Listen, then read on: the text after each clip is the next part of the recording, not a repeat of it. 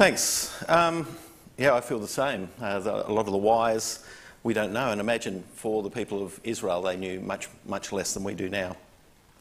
This is the third in a series. We're doing a, a series called Foundations. And uh, what the object is, to, is to take themes of the Bible and to follow them through the Bible. So you remember, or you may remember a few weeks ago, uh, Jordan spoke, Where Else Would We Start, but on the subject of God. And if you, would, if you didn't happen to be here that day, that was chock full of some really foundational truths about God. So I suggest if you haven't been there, go back on YouTube, have a look at that. Um, Sean, a couple of weeks ago, um, followed up by talking about creation and starting at Genesis chapter 1. Again, some great insights. He had some very good insights into uh, the facts of creation, but the fact that today, the fact that we don't acknowledge God as creator, society doesn't acknowledge a creator, how that uh, blossoms out in a whole load of um, different problems and issues that we see around us. So, again, if you didn't listen to Sean's talk a couple of weeks ago, it's available there on YouTube. Have a listen to it. Today, uh, the theme is uh, temple. So, where do you start in the Bible with temple? Uh, well, some people start at Eden. They say Eden was the first temple. Uh, and I've, I've, read the arguments on both sides. People hold, hold different views. Uh, well, I think we're safer if we go, in fact, to the, to the tabernacle, to the clip that you've seen there. That's the first building where God chose to dwell. I hope you've got your Bibles with you, because I'd like you to open them, if you would, or your phones, to Exodus chapter 25. While you're doing that, I'll give you some history for those who aren't uh, so aware. I'll do a shortened history because we haven't got all day to, to talk about that. But let's just say that God has a, a special friend called Abraham, and he decides that Abraham and his descendants will be his people.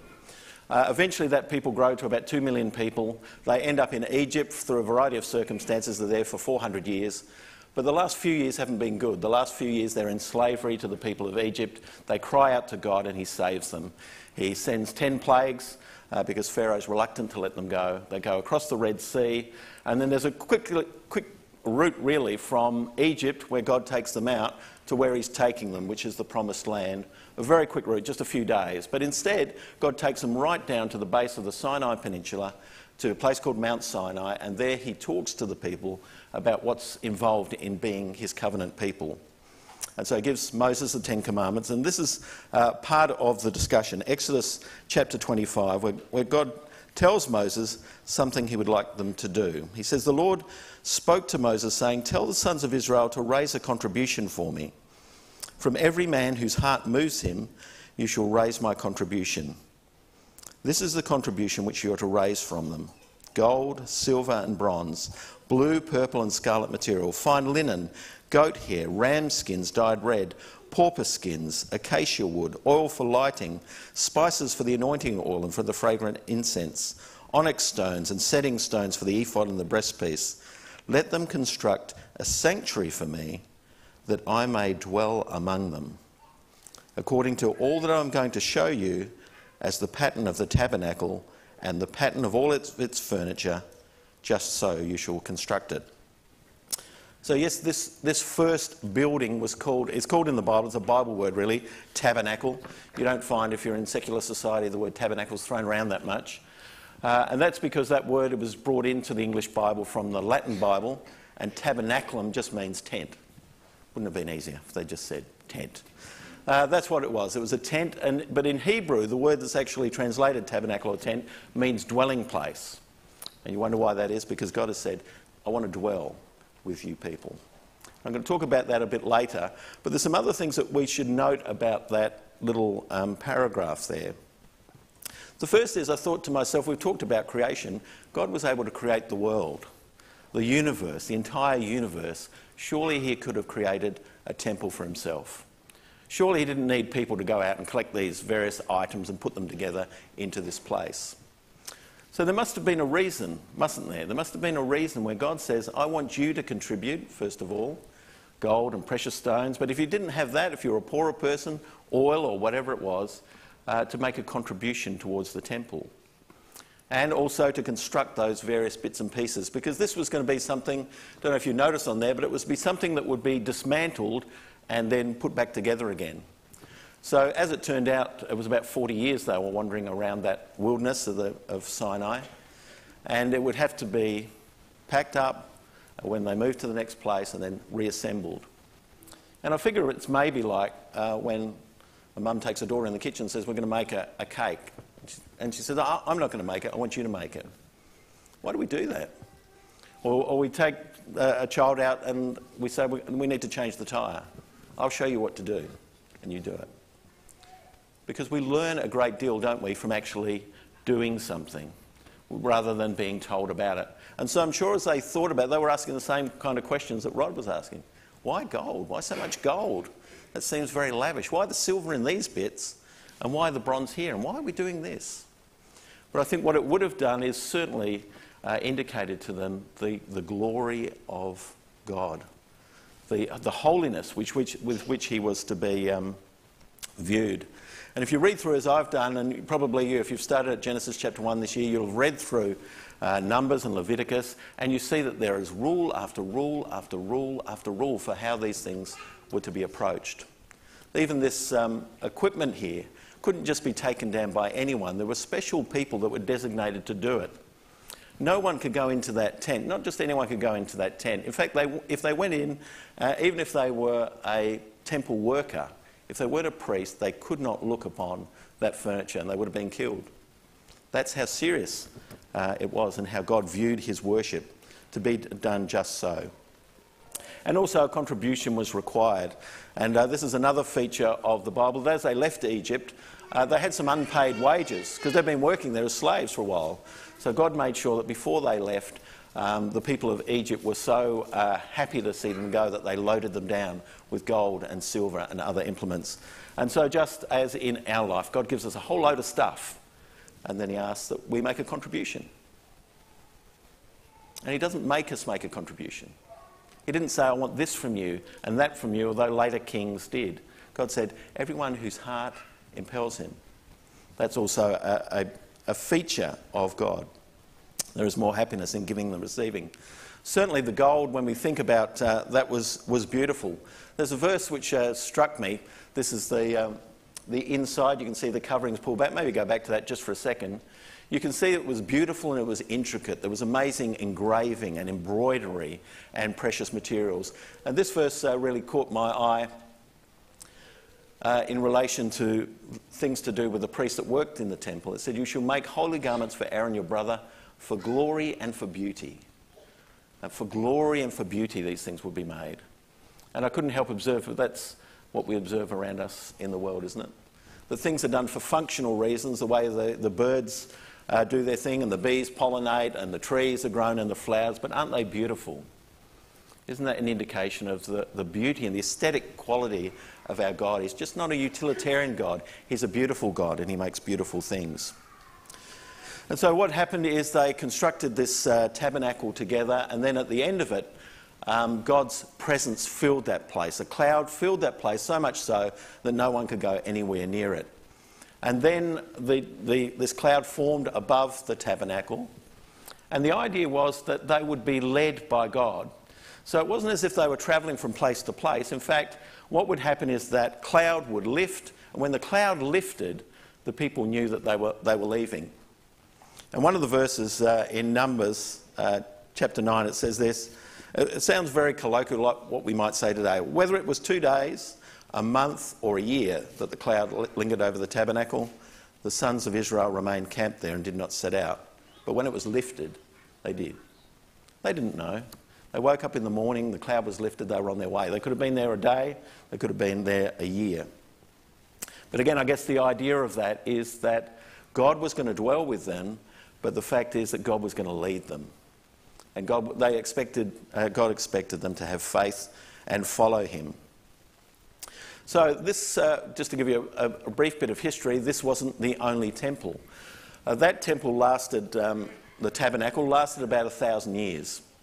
And then King David says, It doesn't seem fair that I'm living in a solid house and God is living in this tent, so I'm going to build a building. And uh, for various reasons, God said, No, well, you, you gather the stuff, but in fact, your son will build it. This is Solomon's temple, and it was much bigger. You notice the furniture in the first place, there was just one place of washing, one laver. Here there's five. In the original tabernacle, there was one lampstand. Here's there's ten.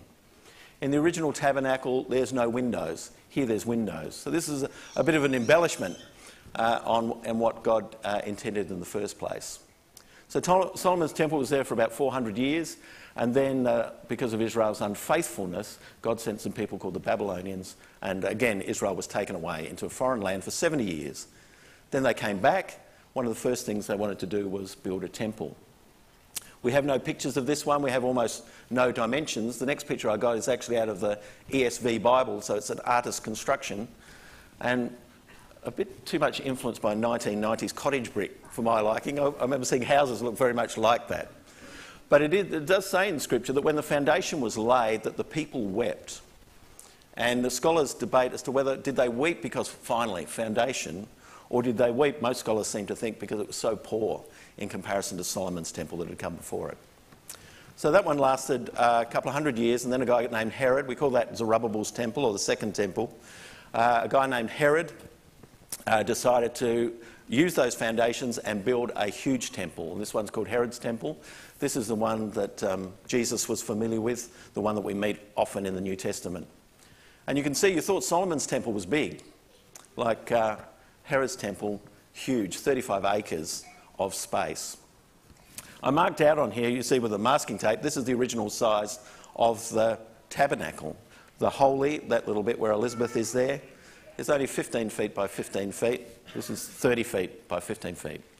Very small. These ones are huge, uh, ostentatious. This one was 15 feet high, this tabernacle.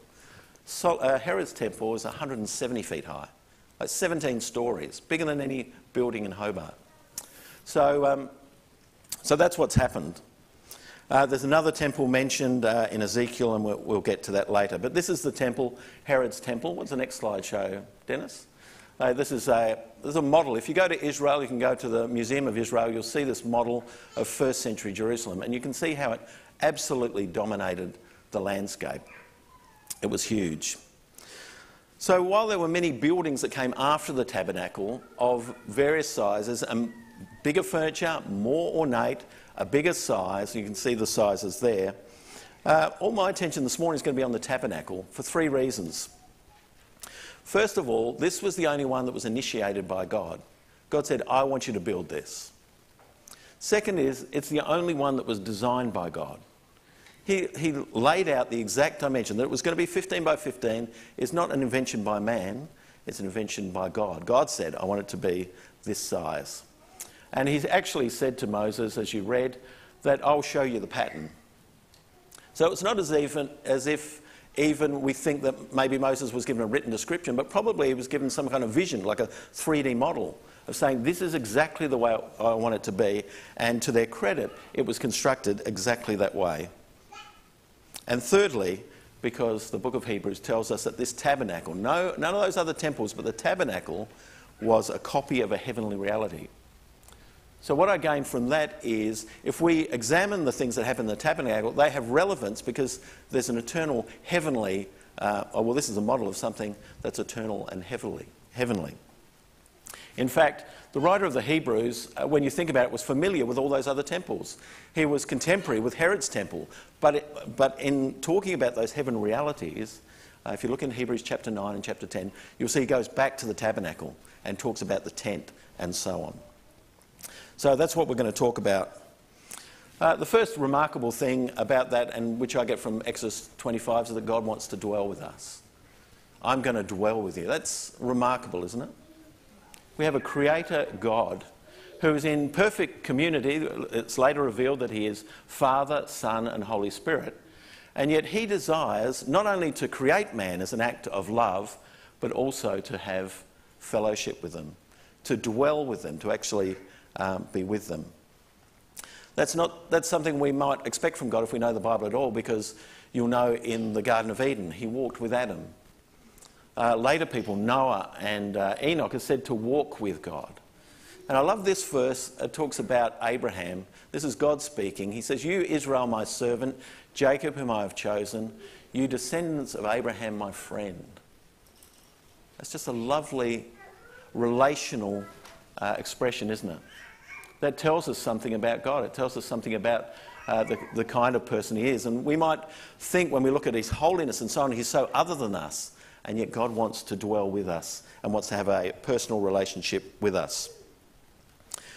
Uh, the second thing we, we note about the tabernacle is that it was where it was to be situated. Again, this was no accident, but maybe the next slide will show us, uh, Dennis, that the tabernacle was right in the middle of the camp of Israel. Does that tell us something about where God wants to be in our lives and the lives of the people of Israel? Was to be right in the centre. No one could ignore it. It was to be the focus of attention. God was to be the focus of attention because they were to be his people and he was to lead them. Now, the strange thing about this, and we're going to have a little diagram here, but often in relationship, I don't know if you've observed this, but often people in relationship want to have close proximity to each other when you're going together, for example. Now, I happened to observe this the other day. There was a barbecue, and I saw a young couple together cooking a barbecue. I won't embarrass them. Let's, let's, let's, let's call them Jen and Peter. they were intertwined as they were cooking this barbecue, which is probably possibly the most impractical way to cook sausages, but, but they managed it. So often with relationship, we're looking for proximity. We want to be close to those people. But, but you look at the temple, uh, look at the tabernacle, and you say, well, the camp of Israel was camped outside. And how many entrances are there? There's only one. And it's at the opposite end for where God's presence is, which was the Holy of Holies. So there's distance between God and between man, even though he says he wants to dwell with them. So why was that? Well, that's because there's a problem um, in terms of a human being's relationship with God, and that is that God is perfectly holy and sinless. And I don't know about you, but I find that, that I sin, that I break God's law on a regular basis. And so for me to be unholy and have a relationship with a holy God is impossible. That, but God has, has made a way and made a way through the tabernacle. And so you would have seen on that clip, the first thing you come to is this bronze altar. And the idea was that in terms of approaching God, uh, something needs to happen first. We need an intermediary, or we need a mediator that will mediate between unholy people, human beings, and God. And so that was the place of the priests. So, what would happen on that uh, altar is that sacrifices would be offered, animal sacrifices. And the deal was that as human beings, because we sin constantly, there would be constant sacrifices uh, going in on that place of animals. And they would take the place of the human beings who should die because of their proximity to God. And so there were regular sacrifices and there were also personal sacrifices. So you and I might come because we've, we've broken God's law in some way or we've um, broken one of his cleanliness laws that he's very clear about. We would come up to the priest at that brazen altar, the altar of burnt offering, and we'd say, I'd like to offer a sacrifice. And we'd bring with us whatever was stipulated. So it might be a lamb or it might be a, some other animal.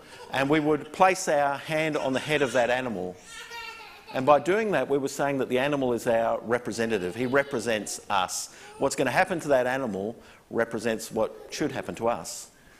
And then we would, uh, the person who owns this animal, who brings it for sacrifice, quite costly. It wouldn't be a cheap animal, it wouldn't be one that's of poor quality, it would be the highest quality.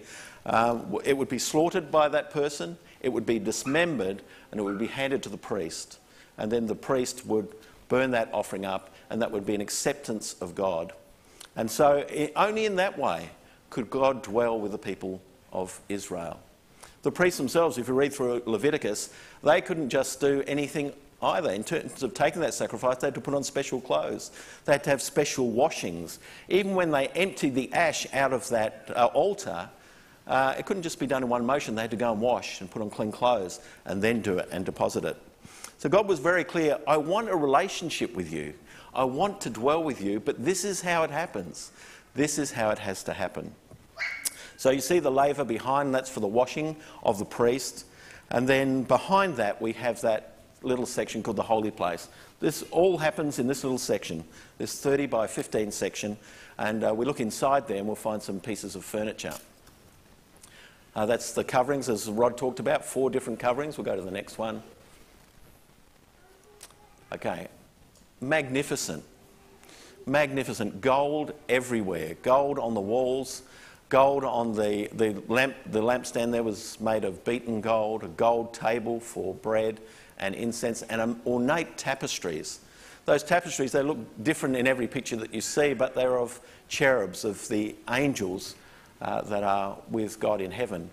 And so it's generally understood that this gold section, which is the Holy of Holies, and then later we'll, uh, sorry, yeah, the Holy of Holies and this Holy, this section here, that whole tent section was meant to represent heaven. Heaven come to earth. I, every time I think of it, I think of that song. It's, uh, you know, you didn't want heaven without me, so you brought heaven down. The sanctuary is an idea of heaven coming down to earth. And so all gold inside, but where it actually touches the earth, uh, it's silver. It's that meeting between heaven and earth. And everything outside it, which is earthly, is represented by bronze. So the altar's bronze, the laver's bronze, the utensils are bronze. But gold, only the very best, is uh, appropriate for God. So in that place, uh, only the priest could go in, nobody else, just the priest, and they would tend to those various three things that were there. Decent sized space, but only three things, only three pieces of furniture. So there's that huge lampstand uh, which, judging by the picture there, looks about five or six feet. Uh, may have been three or four or five. Uh, but of course, there are no windows in there. So it serves a very practical purpose in that you need light. But does anyone imagine that that's the only meaning of it? That God was being very practical in, well, we need a light fitting there. No. As, there are all sorts of representations, but what is important to note is light represents God. And that light was not on for 24 hours a day or out eight hours a day, it was perpetually on. And kind of an indication that God's home. He's there. God is always there, always approachable, always ready to hear from his people. And he is the source of light, which, when you get through to the New Testament, the time of Jesus, this all becomes apparent. On the right, there is a table of showbread. Most of the pictures I've seen are just a plain table, just like coffee table size, with 12 loaves of bread on them. And these 12 loaves of bread were baked every week and they were placed on the Sabbath in that uh, holy place. And then on the Sabbath, uh, on the next day before the Sabbath, they were replaced with fresh bread. So no one, no one actually ate them while they were in there. They were just a symbol again. But again, a symbol of perpetualness. Always there. The bread's always there. God's always sustaining his people. Uh, 12 because of the 12 tribes of Israel, probably, but He's always providing. He's always providing. There's never a moment where there's 11 loaves or 10 or 9 or His hand is short.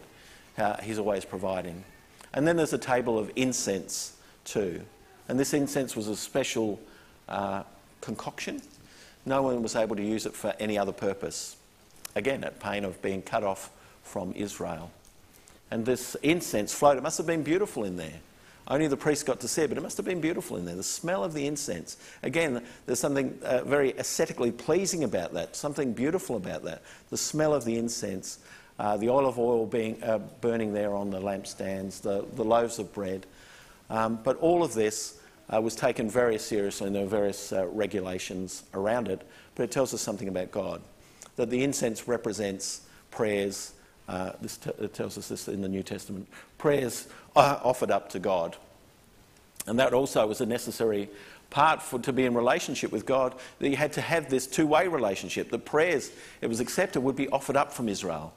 Because God wasn't that interested in just the externals, although it might seem that from Leviticus. But if you read through the whole Testament, there's a lot of times where God says, I don't care about those sacrifices. Unless you're willing to, to be faithful and obedient to me, the sacrifices mean nothing of their own but yet they were important. Uh, behind that um, cherubim um, veil was this uh, little section here, the Holy of Holies. Just a little 15 by 15 square, and only one piece of furniture in that. This is the Ark of the Covenant. If you've seen Raiders of the Lost Ark, you'll be very familiar with it.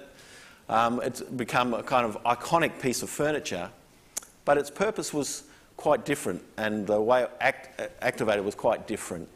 You'll see there's two cherubim again on the top there, hammered gold, facing each other with their heads lowered. This is to indicate the very pres- presence of God.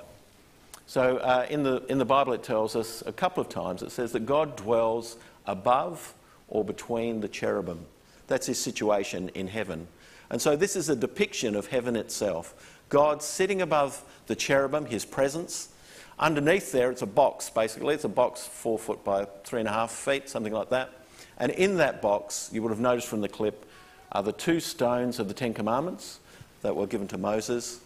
There's a golden jar of manna, which was the, the stuff that God sent to sustain the people of Israel in the time they were in the wilderness. And also the branch of an almond tree, which uh, had a bud at the end of it. Um, it's probably too much to go into what that is. I can explain it to you afterwards if you like. But uh, that little room, this little room, was only entered into once in the entire year and by one person alone. The priests who were allowed in the, in the holy place were not allowed in the most holy. Only once a year was a priest, high priest allowed to come in here, and if he came in here in the wrong way, he would be dead. We don't approach the presence of God in a light way. And so that person would have to come in with the blood of an animal and he would offer a sacrifice each year for his own sins and those of his tribe and for the whole nation. And so he would come, and that little tabletop, if you like, is called, uh, people in the old days called it the mercy seat. It's not actually a seat at all. So it's a bit confusing when you call something a mercy seat. But it meant seat in the sense of Canberra being the seat of power. It's the place where mercy is found. So often in modern versions they call it the atonement cover. So this is the cover, and really the high priest stood between heaven, between a holy God, and then below him was the Ten Commandments, was the law of God, uh, which he could not satisfy. And here in the middle was God's provision, this atonement cover where blood would be poured out and the sins of Israel would be forgiven. So, a thousand years, a thousand years they were making those sacrifices. And you wonder why the detail. Rod says, why the detail? And the detail is amazing. But I wonder in the workplace, I wonder why there are workplace manuals. I think that what happens, happens in this place because we don't have workplace manuals. Um, things get slacker and slacker over time because nobody goes back to the manual and what was once a, a 10 step process becomes a two step process and we say we won't worry about that. And sometimes that happened in Israel too, even with these meticulous rules. Like there's a moment when the temple, um, when David has in mind uh, this temple to house the Ark of the Covenant, he says, Well, get the priest, let's get that equipment down from the tabernacle and we'll, we'll bring it up to Jerusalem. And so there was a stipulated way in which that was to happen.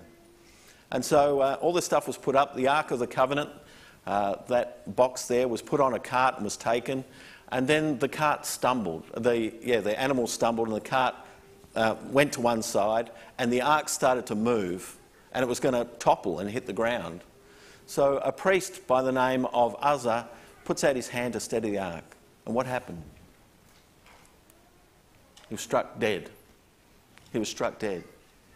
No one was allowed to touch uh, the ark. Even the priests weren't allowed to see it, had to be covered when it was moved. We had another occasion where a couple of priests, Nadab and, um, well, what's his, the other one's name? Is it Abiram? Sorry? Abihu.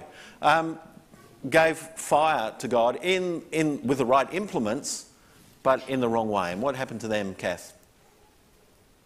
They were consumed by fire. They, they were also killed. God was very specific about the way in which he would be worshipped. Yes, I want to dwell with you, but it has to be done in this way. Sin is very, is very, very bad. An animal has to die for sin. Your precious animal has to die. It will cost you something when you sin. And if you want to have a relationship with God, that's the way it should be. So, over the next um, thousand years, these sacrifices were offered in the tabernacle, they were offered in Solomon's temple, they were offered in Zerubbabel's temple, they were offered in Herod's temple. For a th- over a thousand years, probably 1500 years, these things were offered. And Israel may not have known the full reason for it, but they knew that God had to be at the centre of their worship. And they knew that God wanted to dwell with them, but it had to be on His terms. And they knew that these sacrifices had to be offered, and they knew that God was very, very holy. So, as I said, the Herod's temple was the one where Jesus came to. And Jesus said something very interesting, which I think, uh, again, is, is no mistake. In John chapter 2, turn over with me if you would. So we have Jesus born into a family uh, that also observes all of these laws, went to the temple, provided the sacrifices. This is, uh, again, Jerusalem in the, in the time of Jesus. But in John chapter 2, Jesus came into one of those courts of Herod's temple. Uh, and by the time it came to Herod's temple, it wasn't quite so simple. So it was an area for Gentiles to go into who could go no further. Then there was an area where women could go, but no further, and then the men. This wasn't something that was involved in the tabernacle at all. But it is true that in that area for the Gentiles was the only place a non Jew could come and pray to God. A very, again, a sacred place. But what happened is uh, the Jews of the time decided this is the place that they would have their marketplace. This is the place where they would sell the animals. This is the place they do their money changing. And this place full of noise and pandemonium and animal manure uh, was the place, was supposed to be a place of prayer. And Jesus is outraged at this. That's the context of these verses. And he braids a whip and he takes those people out. Anyway, the people are slightly surprised by this. And in turn, verse 17, uh, his disciples remembered that this, in the Old Testament it said, Zeal for your house will consume him. But the Jews said to him, What sign do you show us as to your authority for doing these things? Jesus answered them, Destroy this temple, and in three days I'll raise it up. Look at the size of the temple. Destroy this, in three days I'll raise it up. The Jews said, It took 46 years to build this temple, and will you raise it up in three days? But he, Jesus, was speaking of the temple of his body. John is indicating to us here that on the, the arrival of Jesus was a tremendous change. The presence of God would no longer be just in the temple, or in, in fact, in the temple. The temple would be destroyed in another 30 odd years. But the presence of God now was existing in this Jesus Christ. The presence of God was now in this man, Jesus Christ. In chapter 1 um, verse 14, Jordan quoted this in the first um, talk. John says, The Word became flesh and dwelt among us. Now, that word dwelt is the same word tabernacle, tabernacled among us. John again is giving us an indication. You remember the tabernacle? Jesus tabernacle. Jesus is the tabernacle. And we saw his glory, he said, Glory is the only begotten from the Father, full of grace and truth. God became flesh. God became the temple. Jesus Christ became the lamb that was sacrificed. John was able to say, Here's the Lamb of God that takes away the sin of the world. But he was also the high priest that offered the value of that blood. He was also the light of the world. He was also the bread of life. Do you see how those people who had been sacrificing for years and years, and those disciples, would, would cotton on to those things? Say, This is the one. This is the Messiah. This is the Holy One. The presence of God dwells in him. He was not only those things, but he was a prophet like Moses. He was a king like David. He was everything that they were looking for. And so uh, Jesus could say, uh, when they said, Show me the Father, he said, Look at me. If you've seen me, you've seen the Father. And all of God's promises are amen in him. All of those pictures come to their fruition in the person of Jesus Christ.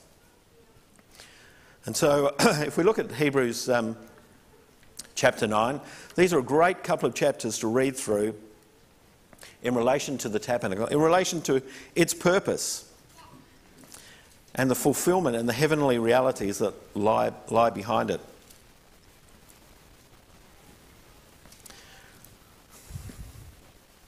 From verse 6, he says, when these things have been prepared, the priests are continually entering the outer tabernacle, performing the divine worship. But into the second, only the high priest enters once a year, not without taking blood, which he offers for himself and for the sins of the people committed in ignorance. The Holy Spirit is signifying this that the way into the holy place has not yet been disclosed, while the outer tabernacle is still standing, which is a symbol for the present time. Accordingly, both gifts and sacrifices are offered, which cannot make the worshipper perfect in, conscience, since they relate only to food and drink and various washings, regulations for the body imposed until a time of reformation. But when Christ appeared as a high priest of the good things to come, he entered through the greater and more perfect tabernacle, not made with hands, that is to say, not of this creation, and not through the blood of goats and calves, but through his own blood he entered the holy place once for all, having obtained eternal redemption. Not daily, not weekly, not yearly, eternal redemption. For if the blood of goats and bulls and the ashes of a heifer sprinkling those who have been defiled sanctify for the cleansing of the flesh, how much more will the blood of Christ, who through the eternal Spirit offered himself without blemish to God, cleanse your conscience from dead works to serve the living God? Why the rules? Why the tabernacle? Why the gold? To point to Jesus Christ so that he could say, Come to me, you people who are weary, you people who are burdened down, and I will give you rest. There is only one way, and it's not through the blood of animals today. And I would say to you, if you're a visitor here today, or you're a young person, or you're someone who's heard these messages a million times, there is only one way to have a good relationship with the Father who created all things, and that's through Jesus Christ. Only one way. There are not a multitude, there are a multitude of religions, but there is only one way. And if you want peace in your life, and if you want joy in your life, these are all the things that God promises through a relationship with Him. I want to share with you a, a verse, and maybe you could turn open to this in 1 uh, Peter chapter 2.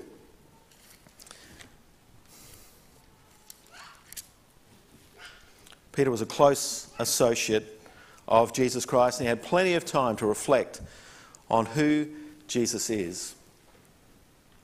But it also widens out our understanding of the temple. Because remember, I said that when the person put his hand on that sacrifice, he identified with that person. The same thing is, happens with Jesus Christ. That when we put our trust in him, we identify with him. He takes our place. Peter says this in um, 1 Peter 2 uh, I'm looking for the bit. I'm looking for it coming to him as uh, a living stone. Where's that? Ah, oh, verse 4, that's it. I was looking down at verse 20. So, oh, slide 21, I see. All right. Coming to him as a living stone which has been rejected by men, but choice and precious in the sight of God. You also, as living stones, are being built up as a spiritual house for a holy priesthood to offer up spiritual sacrifices acceptable to God through Jesus Christ. The Bible tells us that Christ is the cornerstone, and we, those who believe in him, are stones being built on that cornerstone into a temple inhabited by God. The presence of God is not just in Jesus Christ, but in us as his people.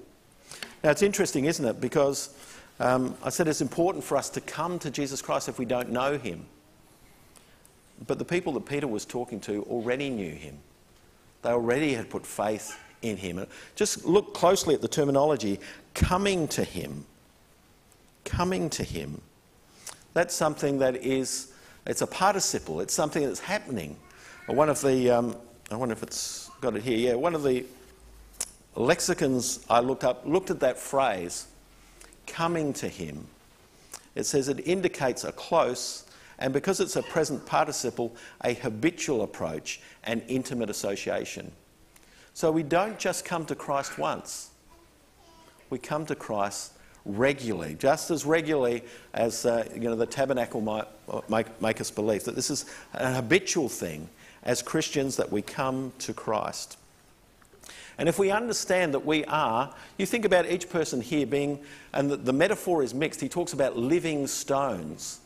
Because a stone in itself is quite dormant, isn't it? But living stones. Another place it says we're growing up into a temple. There's an indication that this is an onward movement of Christian people. And if you ever thought that Christianity is just something, uh, you know, I say a prayer, I accept Jesus into my life, and that's it. That's a totally false concept of what Christianity is. Christianity is coming to Christ daily, trusting in Him, believing in Him, looking for His guidance, just as that um, you know, that pillar of cloud would move, looking for his guidance. So it's got to change the way we do things, hasn't it? If that happens, if we are a temple of God being built up that way, hasn't it got to change things? Well, the whole of the New Testament, in explaining, says it does. Paul says it's going to change the way you use your body. Because if your body is part of this temple of the Holy Spirit, then he says you can't involve yourself in, in immoral acts because you're joining yourself, you're joining something holy, God, with something uh, totally foreign to him. So it's going to change the way you view your body and the way that you use your, your body. So think about that in the way that you think about life generally and, and the things that you do. Think about how you use your body in a holy way. It's going to change the way you view other people and the way you view the church. Because you could view this like a place where we just come on a Sunday and have a chat and we meet together and we hear some good things. But in Hebrews chapter 10, it goes through those glorious things, these amazing things that God's, that Christ has sat down at the right hand of God, that He's delivered His blood, that we have eternal redemption of our sins. And then He goes on to something quite, might seem quite banal by comparison. I'll quote it because my lens of my glasses have fallen out. But He says, Don't forget the gathering of yourselves together as some have the custom. You think He's just gone from these heights. And yet, the, the writer of Hebrews sees these things as very connected, that encouraging each other, caring for one another, building one another up is actually an effect of our understanding the holiness of God dwelling within us. And so we should have a real care for the people around us, that we are building them up. That the temple of God, and we're being built in holiness, so we're becoming a more pure people, that people can see that we're something different, and also that we're building each other up and encouraging each other. And surely it's going to change the way we view the commandments. Because there weren't just 10 of them, and they didn't just exist in the Old Testament. There are commandments in the New Testament which might come as a surprise. But I don't know about you, but I think in our Western society we're so individualised, uh, it's very easy for us to drop those things out. And I've heard people say, yeah, no, Jesus says to be baptised, but you know, I really feel that it's not that important to be baptised with water. Jesus says, be baptized. That's a commandment of God. Why would we view that as being just an everyday thing? Can you imagine if you were back there in the tabernacle and you go, yeah, I don't think it matters if I go in and, and do that. Jack's not here today. I'll, I'll change the oil in the, in the lampstand. I'll take a piece of that bread because I didn't bake any today. Can you imagine? You, you can't imagine it because it would be unthinkable. What about these commands of God? To make disciples. Go and make disciples, he says. Yeah, it's not really my thing. That's a commandment of God. Uh, the Bible's view of divorce and remarriage. You go, yeah, like, I know what God says about divorce, but you haven't met my wife. It's, it's totally different for me. You see, often uh, so many of these commandments of God are inconvenient. To forgive others, to forgive others is a principle that's uh, emblazoned here in the tabernacle uh, and through the words of Jesus Christ. But we find it very hard to forgive. It's another command of God forgive as you have been forgiven. So I wonder if you take this picture away. This is, is this where God is in your life? Is God in the centre of your life? So when you make decisions, or when you think about where life's going, and when you think about how you're going to use your time this week, it's, well, God's at the centre. What, what would He have me do? Are we sufficiently respectful of the holiness of God? Or we tend to view those things as ordinary? Do we, do we recognise that we have such a privileged position to be in the, the, the presence of God? A high priest on one day can go in the presence of God. We can go into that presence of God boldly. And we can ask for forgiveness and we can receive grace from Him. And is your life so fixed on Him? So fixed that when He says move, you're ready to move. When He says stay, you're ready to stay. stay. I pray that'll be the case for each of us. Let me give thanks to our God. Father, you are so holy. It is an amazing thing that you want a relationship with us and that you are so graceful and so forgiving and we look with uh, disdain upon the people of Israel as they continually rejected you or forgot about you or put you in second place. And we are guilty of the very same things. Father, we ask your forgiveness for the times that we do not view you sufficiently highly, that we uh, rush through our prayers in, instead of recognizing what a privilege it is to speak to you in prayer, that we don't give you first place in our lives and we think about all other considerations and we squeeze time in for you. We don't give you the best of our time or the quality of our time. Forgive us for those things, Father, we pray. We thank you for the example we have here, and the, your glory, that you are there sitting above the cherubs, that we have entry to the holy place, and that we can speak to you of our most intimate concerns, and that you care for us. We thank you that you guide us and you give us commandments that we know are of uh, value to ourselves that we benefit, that there is more happiness in giving than receiving. That as we bless others, we are blessed. That we build up others, we are built up. As we forgive others, we are forgiven. We thank you for those lessons. I pray, Father, that as a church and as individuals, uh, we shall all of us keep that picture in our mind of you being at the centre of our life. As you lead, we will follow. Father, lead us. Um, may we bless others outside this place. May we invite others to come to the living stone who is perfect. And may we thank you for the redemption that was obtained by us through Jesus Christ, through his death on the cross. For those glorious things, we thank you and praise you in Jesus' name. Amen.